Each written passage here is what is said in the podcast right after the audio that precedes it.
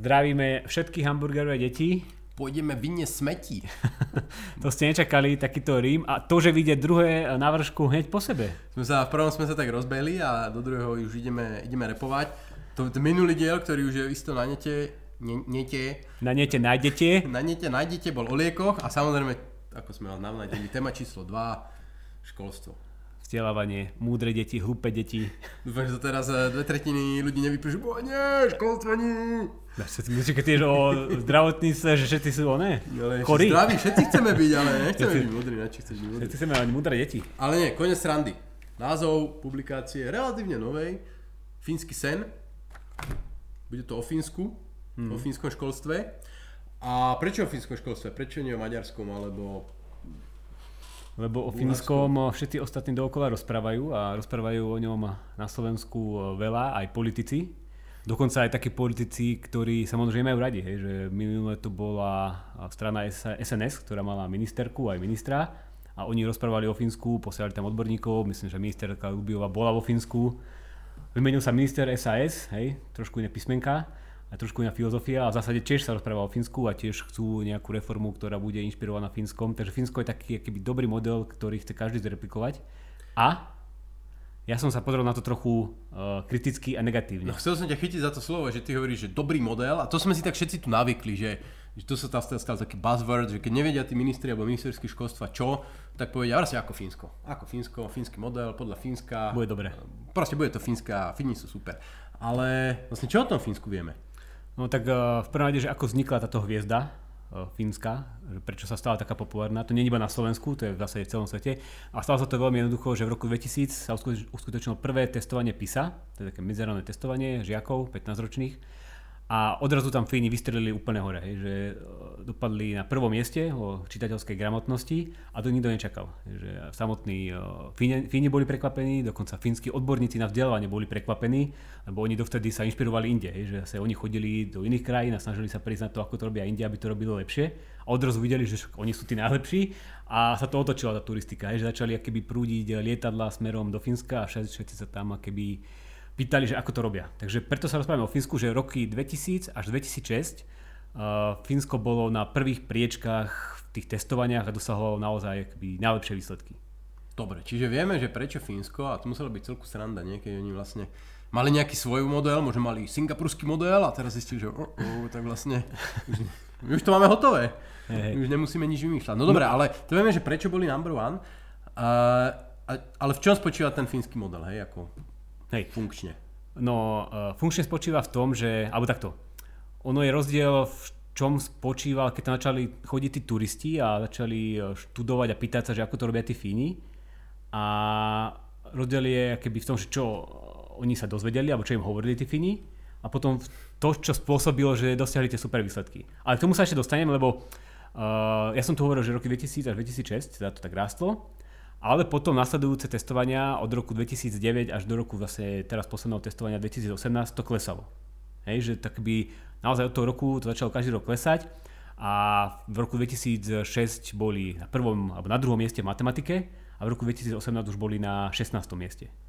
Ja si tak nejak matne pamätám, ale nebolo to spôsobené aj tým, že sa tam začali pridávať azijské krajiny do toho testovania? Oni boli už aj predtým azijské a akože nepridalo sa tam určite 16 azijských krajín, a hej, akože tie krajiny sa tam nejak pridávajú a toto ovplyvňuje nejak to relatívne poradie, ale oni klesali aj v absolútnych bodoch. Hej, že v tom roku mm-hmm. 2006 mali 500, Čiže hlúpli, 550 a v roku 2018, teraz to budem hovoriť z hlavy, už mali, ja neviem, 516. Hej, že keby klesali aj body, čo nie je úplne porovnateľné vždycky, lebo tie testy sa keby trochu menia a nedá sa to úplne uh, porovnať jednak jednej, ale to, že tam došlo takémuto výraznému poklesu, aj absolútne aj relatívne, hovorí o tom niečo, že niečo sa tam pokazilo v tom fínskom zázraku. No a teraz, že čo sa pokazilo, a to presne súvisí s tým, na čo si sa ty pýtal, že čo to v prvom rade spôsobilo, že nastal ten fínsky e, zázrak.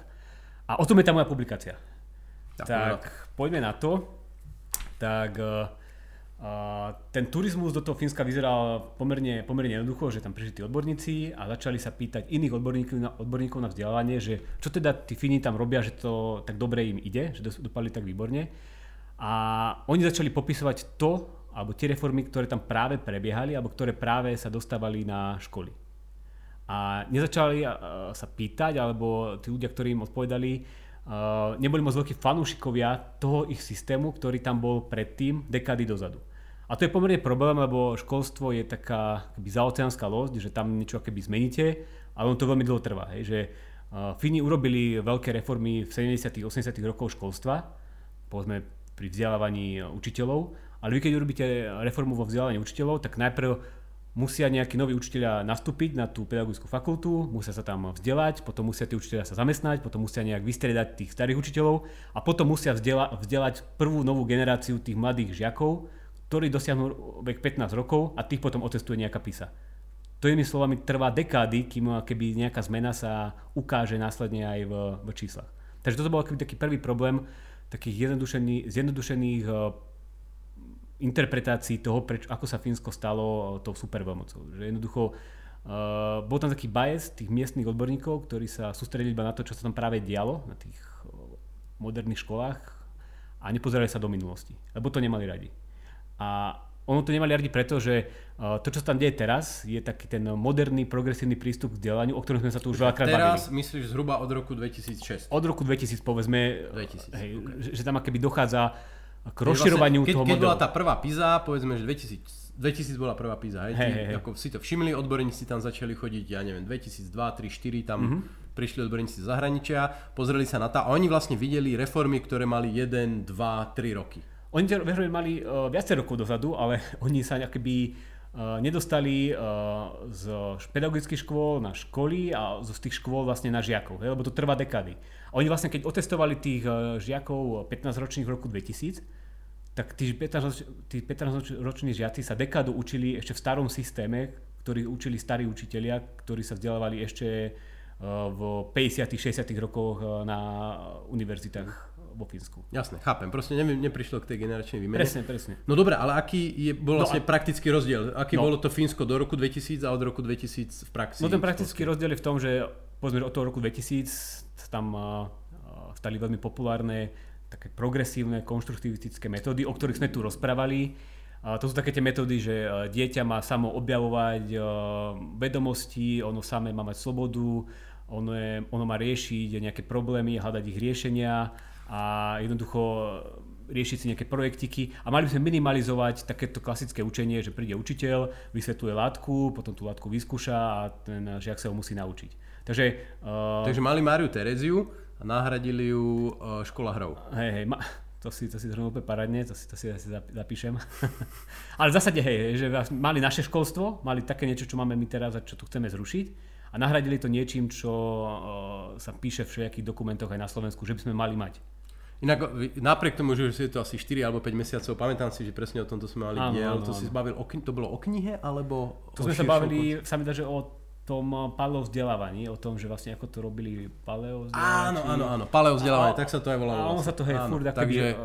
vraca a vlastne táto téma je vo vzdelávaní akoby nekonečná, posledné storočie, že by, či by to vzdelávanie malo byť takéto tradicionalistické, alebo viacej také progresívne. No a v tom Fínsku, akože celá tá pointa bola v tom, že oni ten úspech, tí zlatí fínskych chlapci a devčatá dosiahli ten, tie super výsledky ešte v tom tradicionalistickom školstve a pričom to interpretovali tí odborníci trochu naopak. No a to, čo teraz to rozprávam, to nie sú iba nejaké moje domnenky, ale sú naozaj aj nové štúdie, ktoré sa to pozreli tak trošku zo širšia a využili to, že Fíni uh, rok 2000 nebol prvý rok, kedy boli Fíni testovaní nejakým spôsobom. Hej, aj predtým v minulosti boli nejaké testy, boli to iné testy, medzinárodné sa volajú jedný, že TIMS a potom oni Fíni majú pomerne uh, veľa vojakov alebo veľa mladých mužov tam chodí na vojnu a oni tých vojakov testujú, takže využili aj tieto testovania z dekád dozadu a pozreli sa na to, že keď mali Fíni presne uh, to tra- tradičné školstvo, tak tie výsledky veľmi prudko rastli. To boli tie dekády pred uh, rokom 2000.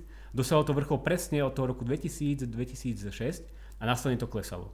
Teda keby to potvrdzuje túto hypotézu, že tie super výsledky neboli kvôli tomu, že tam zavedli tie nové progresívne reformy, ale že to má skôr niečo dočinenia s tým tradičným vzdelávaním. No dobre, ale tým pádom tým sa úplne neneguje ten fínsky sen, akurát sa neguje, že ktorý, ktorý fínsky systém to bol, ale teda stále vychádza, že tí Fíni boli dobrí, lebo ako ten tradicionalistický systém sme mali a máme aj u nás a vlastne má ho mnoho štátov, hlavne teda vo východnej Európe. A vie sa teda, alebo dá sa vydedukovať, prečo tie fínske výsledky boli také dobré? No to si teraz úplne mi nahral, čo som si tu vlastne našiel, že chcem ďalej rozprávať, lebo to je podľa mňa také trochu e, zjednodušujúce tvrdenie alebo, alebo zjednodušujúci si pohľad, že si povieme, že teraz e, máme tu nejaké vzdelávanie a dosahujú tí žiaci nejaké výsledky a teda tie výsledky dosahujú, pretože tu máme to vzdelávanie. Uh, toto tak jednoducho nefunguje. A, Takže korelácia kauzalita hej, klasickej... Hej, ale, ale ono to akéby nefunguje preto, že keď sa potrebuje napríklad na konkrétny štát, napríklad Slovensko, a povedali by sme teraz, že e, otestujeme všetkých žiakov, čo sa aj deje, a pozrieme sa na výsledky, ja neviem, žiakov v Prešovskom kraji, nejakom okrese, kde je veľa povedzme, že chudobných detí z romských osad a uvidíme, že tam dosahujú zlé výsledky tie deti. A porovnáme to s výsledkami tu bratislavských detí, tak asi by sme netvrdili na základe tohto testovania, že tam tí učiteľia na východe robia veľmi zlú prácu a vlastne majú zlé výsledky a tu v Bratislave majú super výsledky, lebo tu deti majú dobré výsledky testov. Lebo cítime, že je tam rozdiel v tých deťoch, nejakých tých prostredí. Pre, prostredí, v kultúre, predispozíciách a podobne. Ale v zásade na medzinárodnej úrovni sa toto isté deje. Hej, že tam si proste pozrieme nejaké medzinárodné testovania a novinári radi, ale aj niektorí uh, odborníci, analytici dávajú rovnitko medzi tým, že teda sú vysoko v nejakom tom testovaní PISA, to, to znamená, že majú dobré školstvo a musíme ho my zopakovať. Ale to je veľmi zjednodušujúce, lebo na tie výsledky má vplyv mnoho iných faktorov, presne to, čo si naznačil, Teraz sa nemusíme baviť iba čisto o nejakých eh, genetike a nejakých predispozíciách rodených, ale aj kultúra. A práve Fíni majú veľa takých špecifík, ktoré alebo kultúrnych špecifík, ktoré podľa mňa pozitívne vplyvajú na tie výsledky a nemusí to byť nutne nič spojené s tým, že aké tam mali vzdelávanie v minulosti a aké majú dneska. A teraz sa môžeme baviť, že aké sú to. Heavy ty, metal. Ty poznáš nejaký? Heavy metal.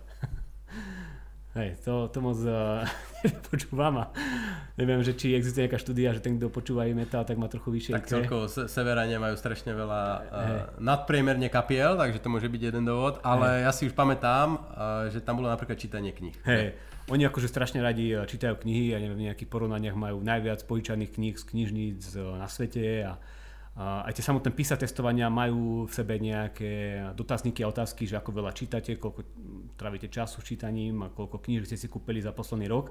A v tomto všetkom naozaj tí Fíni mali vysoko nadpriemerné výsledky. Že jednoducho oni to čítanie majú radi a keď proste deti radi čítajú, tak logicky majú dobré výsledky. A čo je zaujímavé, že e, tieto e, prieskumy a tieto dáta o čítaní v tom Fínsku klesajú za posledné dve dekady že naozaj tam mladí ľudia odrazu stratili záujem o čítanie z nejakého dôvodu, teraz neviem TikTokujú. aký. TikTokujú. A, Pozerajú youtuberov. A toto všetko mohlo keby e, znižiť ich výsledky testovaní bez toho, že na to malo nejaké vplyv školstvo alebo to, čo sme sa tu o tom rozprávali. Ďalší uh, faktor je napríklad to, že Fíni, neviem či vieš, oni ešte v 50. rokoch boli extrémne chudobní. Je, že tam dve tretiny ľudí pracovali v podhospodárstve a v lesníctve a oni mali, myslím, že HDP na obyvateľa o 60, na úrovni 60% Dánska a, a Švédska. To nás Fíni boli proste chudob, chudobní severania. To sa zmenilo za posledných 50 rokov a existuje, existuje taká hypotéza bohatstva, ktorá hovorí o tom, že keď nejaký štát bohatne, tak väčšinou tí žiaci v tom štáte keby sa viacej snažia, chcú sa zviezť na tej vlne, chcú mať nejaké dobré výsledky, aby ťažili z toho bohatstva, ktoré narastá, aby sa dostali do miest a našli si dobrú prácu. A toto sa dialo v tom Fínsku, hej, presne v tej druhej polovici 20. storočia, že oni bohatli a toto mohlo spôsobiť to, že tí Fíni jednoducho mladí si povedali, že a teraz sa musíme poriadne učiť, aby sme si našli dobrú prácu. Mm. Ale už tí v tom treťom tisícročí už boli bohatší, už mohli byť levnejší, mohli pozerať TikTok a už proste kašľú na nejaké vzdelanie. Takže to môže byť ďalšia, ďalšia hypotéza, že nejaký efekt bohatstva. Alebo potom uh, fínsky učiteľia uh, sú fenomén sám o sebe vo Fínsku. Že ty určite vieš veľa o fínskej histórii, ako ich tam z jednej strany Švédi proste terorizovali, z druhej strany Rusi terorizovali. A veľkú úlohu v tom, že Fíni ako národ, národ existujú, že majú nejaký svoj jazyk, že majú svoju nejakú históriu, hrali práve učiteľia. Hej. Oni volajú, že sviečky, sviečky národa a naozaj Fíni proste berú učiteľov ako hrdinov. Existuje taký prieskum, v európskych krajinách, ktorý sa pýta na to, že ako samotní učitelia vnímajú to, či ostatní hodnotia vysoko ich povolanie. A Fíni sú úplne na vrchole tohto porovnania, že tam 60% učiteľov si myslí, že ostatní ich vnímajú ako uh, super uh, ľudí so super povolaním. A na Slovensku sme úplne na chvoste, že tu 5% učiteľov má tento pocit. Mhm. Takže to nie len, že Fíni vnímajú dobre učiteľov, ale, ale ešte uči... aj učiteľia vnímajú, e, že ich spoločnosť, spoločnosť vníma. Presne. A to akéby hovorím, má nejaké historické e, dôvody, že tí Fíni akože, alebo fínsky učiteľia hrali dôležitú rolu v budovaní ich národa, ale taktiež e, to je spojené s tým, že oni mali už v minulosti pomerne veľké sito na príjmanie žiakov za učiteľov, ktorí sa chceli stať učiteľmi.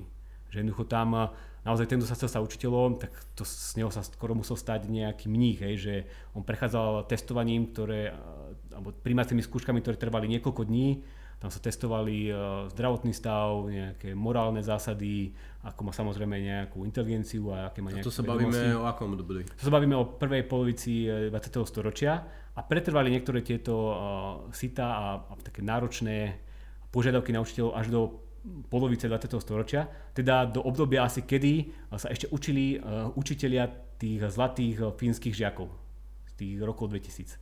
No a naozaj tam akéby tí žiaci nemohli proste chodiť na zabavy, uh, nemohli fajčiť, museli sa obliekať slučne a naozaj to bol akoby až taký uh, nízky rád, hej, že čo oni zažívali počas toho vzdelávania.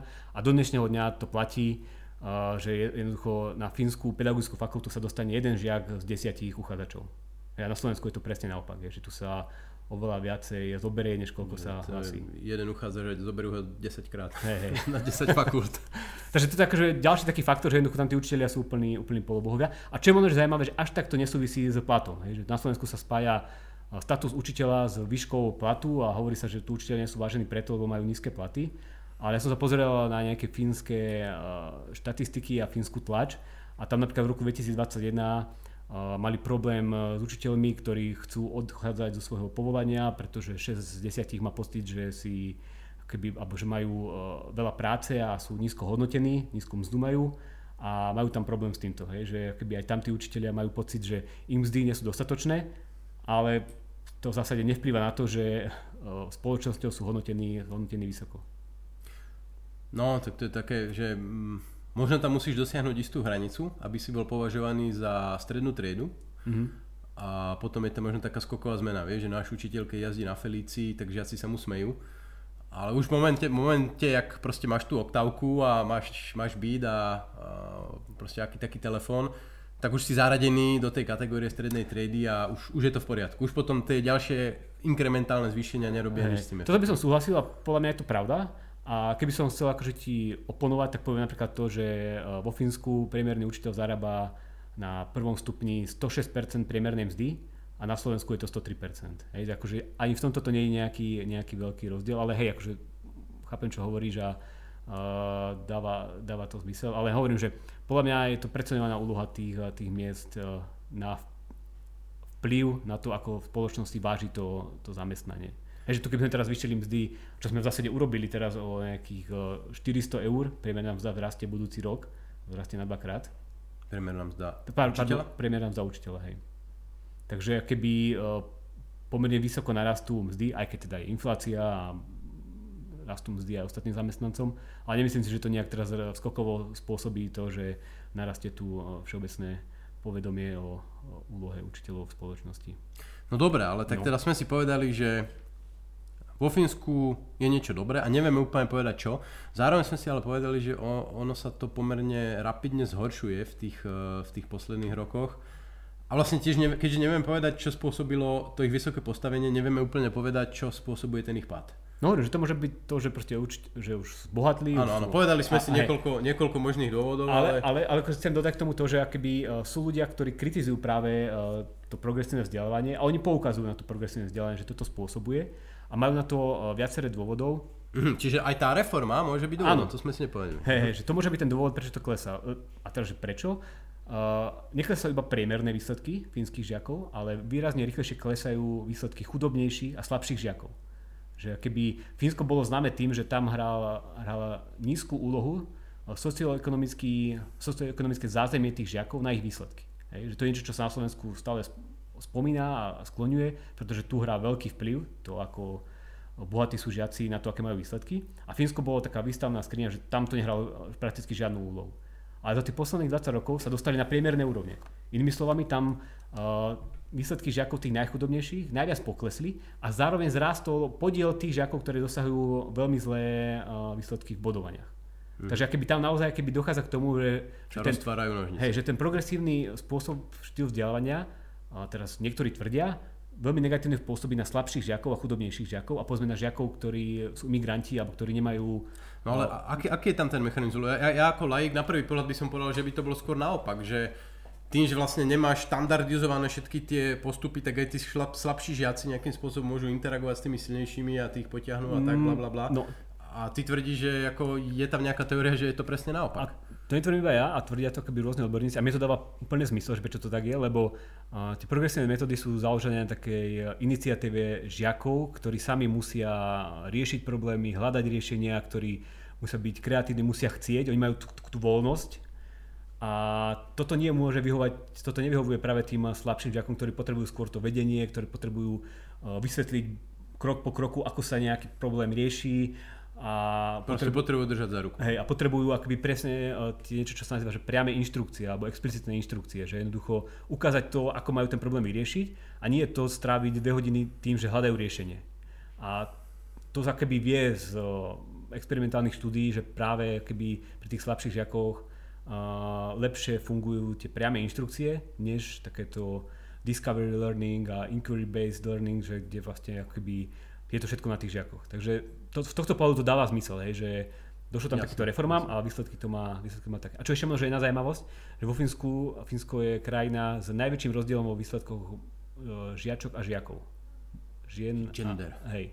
Že tam jednoducho uh, v roku 2012 oni stále akože mali pomerne dobré výsledky, akože v priemere, ale keď si to rozdelili na chlapcov a devčatá, tak devčatá boli extrémne nadpriemerné, to boli skoro akoby e, na vrchole tabulky a chlapci boli dokonca pod priemerom uh, priemeru OECD. Hej, že oni boli naozaj uh, veľmi, veľmi nízko. Fínsky chlapci jednoducho sú na tom veľmi, veľmi zle. A dokonca tam vznikol taký... Zami hokejisti a metalisti, tak ako... Presne, tá, tá, dokonca existuje taký efekt, ja som si ho tu našiel, on sa volá, že Jokmok efekt.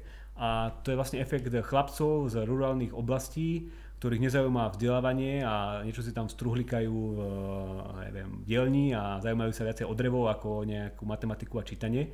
A oni majú skoro štvrtinu chlapcov z celkového počtu, ktorí sú negramotní, ktorí jednoducho nedokážu ani keby získať základné čitateľské schopnosti.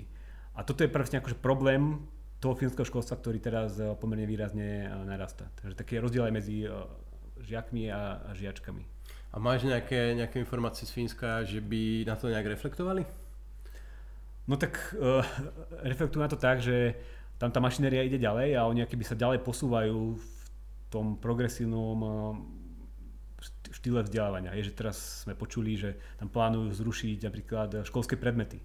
Je, že už bude vzdelávanie založené na fenoménoch. Že jednoducho nebudete mať proste, neviem, matematiku, uh, zemepis a neviem, dejepis, ale budete sa učiť o, neviem, Polsku a tam sa budete učiť o tom, aké majú históriu Poliaci, ako majú geografiu Poliaci a, a ako tam, ja neviem, nejaký matematik niečo, niečo vyriešil v minulosti.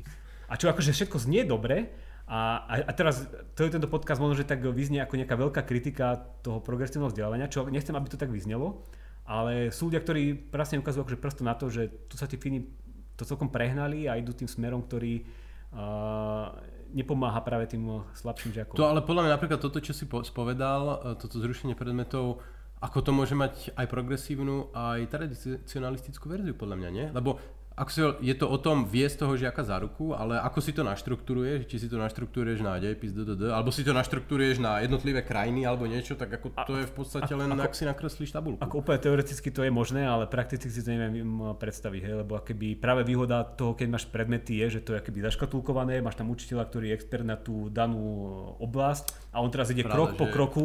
Ako v matematike vieš, že v matematike máš keby, to je nejaká to, to je nejaká súslednosť vedomostí, ktoré mus, jedna na druhú nadvezujú a ty akože musíš ísť postupne. A teraz keď akože máš sa matematiku učiť ja neviem, v histórii Polska, alebo tam niečo ten Poliak vymyslel nejaký matematický koncept, tak... A hlavne ten učiteľ by asi musel mať vyštudovaný odbor Polsko. po, Polihistor uh, Matej Bel. Takže akože oni na to reflektujú a ja toto spomínam preto, lebo sú rôzni aj fínsky odborníci na školstvo, ktorí to kritizujú, to, to kde sa Fínsko uberá. A ja teraz nechcem tvrdiť, že to, kde sa Fínsko uberá je zlé a mali by sme to zakázať, ale tu sa dostávame k pointe toho, o čom sa rozprávame, teda k záveru. A, tam má byť, a ten má byť taký, že nemali by sme vsadiť všetko na jednu kartu. Že nemali by sme povedať, že toto je ten správny štýl vzdelávania teraz, tu na Slovensku, musíme ho skopírovať a všetky deti sa začnú takýmto spôsobom učiť. Lebo to je presne to riziko toho, že keby urobíme chybu a tí odborníci sa niekde zmýlili a možno, že tí učiteľia to nie úplne správne aplikovali tie ich metódy a dopadne to tragédiou, alebo dopadne to tak, že výsledky budú klesať. Na druhej strane dá sa toho ešte veľa pokaziť na Slovensku? A to nemyslím ako teraz úplne, že ironicky, ale jak si pamätám, tie výsledky sú dosť zlé a... Akože to je... Čo veľmi tu ešte vieš pokaziť? To je taká otázka, že či, či sú zlé, vieš, že sú podpriemerné a myslím, že tie posledné boli akoby trošku lepšie, než tie predchádzajúce, takže akože nejak úplne strmý to nie je. To sa mi akože tiež nepáči, že tu sa to tak akoby vykresluje, že úplne tragédia a čierna diera, ale nie je to podľa mňa také zlé a, a podľa mňa vždy sa dá akoby nie, niečo pokazí. Ja v tej publikácii mám, ja to tu nechcem rozoberať, konkrétne príklady, z okolností sú to znova progresívne metódy, Uh, napríklad v čítaní, hej, uh, takéto niečo zaviedli v Kalifornii, kde si povedali, že teda nejdeme učiť čítanie takým klasickým spôsobom, že uh, naučíš dieťa, že toto je písmenko, napríklad A, a je spojené s vydaním zvu, zvuku A. Hej, že to je to klasické čítanie, že vlastne učí sa fonoticky. Ale akože veľmi taký znova progresívne zmyšľajúci vymysleli ako také nové metódy, že to vzdelanie nemôže byť také tupé, že teraz deti musíme bifovať, že toto je A toto je I a teraz v tom eh, šlabikári ideš postupne aj robot sa učíš. Ale že mali sme učiť deti celé slova. A že oni to proste nejak tak prirodzene vycítia a naučia sa proste čítať na základe toho, že o, tuto budeme mať knižku, kde je proste pes a mačka a potom bude napísané slovo pes a mačka a keď to veľakrát uvidia, tak sa to proste naučia a naučia sa rovno celé slovo. To sa volá, že whole language prístup. A toto akože bola vetva v učení vzdelávania a existuje niečo ako že reading wars, že jednoducho boli veľké boje o to, že ktorá metóda je lepšia a v Amerike naozaj sa to riešilo dekady. A v Kalifornii akože zvíťazili takí tí progresívni, oni to tam zaviedli, akože bola z toho tragédia, je, že tam sa to ešte zhoršilo, možno, že už mali zlé výsledky, ale tam sa to ešte veľa prepadlo a naozaj odtiaľ vychádzali veľké množstvo detí, úplne negramotných, ktoré sa nenaučili základy, lebo im nepomohlo to, že tam boli obrázky psa a mačky, ale oni nedokázali vlastne dekodovať písmenka na stranách, hej, že jednoducho boli funkčne negramotní. Takže akože vždy sa dá čo pokaziť a je riskantné, keď v Kalifornii proste si vyhrajú nejakí odborníci, povedia si, že takto to ideme robiť a, a náhodou to proste nevíde. Takže... No dobré, ale toto je toto trošku vlastne taký pesimistický záver, lebo lebo ja, ak, aké sú ešte alternatívy? Ako všetky tie reformy, ktoré prichádzajú, sú na tento štýl, ako ty to nazývaš progresívny. To je také blbé slovičko, lebo všetci si teraz predstavujú, že sú tam nejakí liberáli. LGBTI liberáli, ktoré proste učia deti o, o ja som tak nenazval. Vybere pohlavy, ale ešte sa vôbec to tak, myslíme to úplne inak. Ešte sa nazýva konštruktívne, ale, no, ale to budem kopkať úplne celú. proste tieto dva prístupy, Terezia a škola hrov, že tá škola hrov proste ako, hej, všade to vidieť, ale Je alternatíva, ak my máme pocit, že ten, ten tradicionalistický prístup funguje, hey, no hapruje, akože čo je tá tretia cesta? No to, to sa bavíme o tom, čo sme sa už bavili vlastne minule v tom podcaste s tými palov deťami. Podľa mňa je cesta v tom, že keby nebudeš sa sústrediť iba na jednu metódu, že proste budeš mať školu, kde e, čítať, písať, počítať ťa budú učiť tým tradičným spôsobom a bude to možno, že trochu tupé, repetatívne a ty sa potrebuješ uh, to naučiť do tejto sa že procedurálna pamäť, že proste ani na tým nerozmýšľaš, že to proste ide automaticky, hej, že keď proste vidíš písmenko, tak, alebo slovo, tak hneď prečítaš. A to sa naučíš tak, že jednoducho budeš sa to bifovať.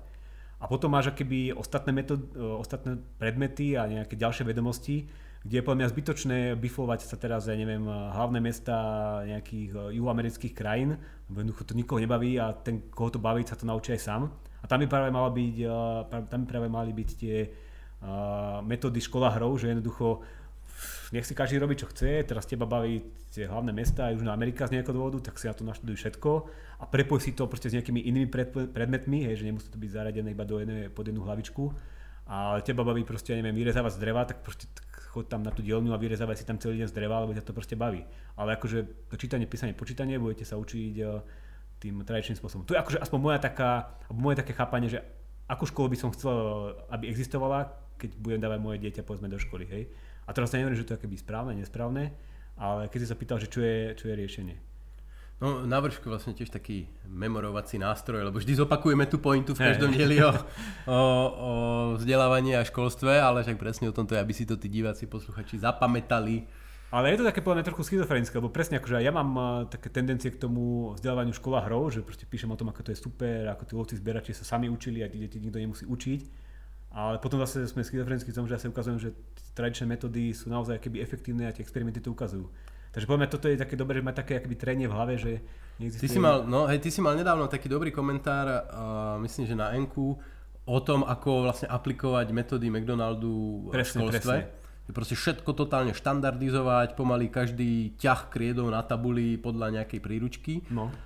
A hej, že to je vlastne, vlastne jeden taký extrém ale ja už neviem, čo som tým chcel Ty povedať. si mal asi text o učení, uči, o učení zdravotníkov, kde vlastne kritizoval. Už viem, čo som chcel Áno, povedať. Som... Áno, v princípe, hej, v princípe je toto isté, ale to som chcel povedať, že ono to veľmi asi aj závisí, že my fur hovoríme o tých žiakoch, fur, stále hovoríme o tých žiakoch, ale ono je to dosť aj o učiteľoch, nie? Že, že na to, aby si vedel dobre aplikovať ten, nazvime to škola hrou metódu, ty potrebuješ fakt namakaného učiteľa, ktorý ako dokáže vyhodnotiť osobnosti tých detí, nejak zistiť, kto je ten líder, kto sa vezie, komu, koho potiahnu, koho, koho viac challengeovať a proste ako celé to vyskladať zo všetkých tých uhlov, dejiny, histo, príroda, e, čísla.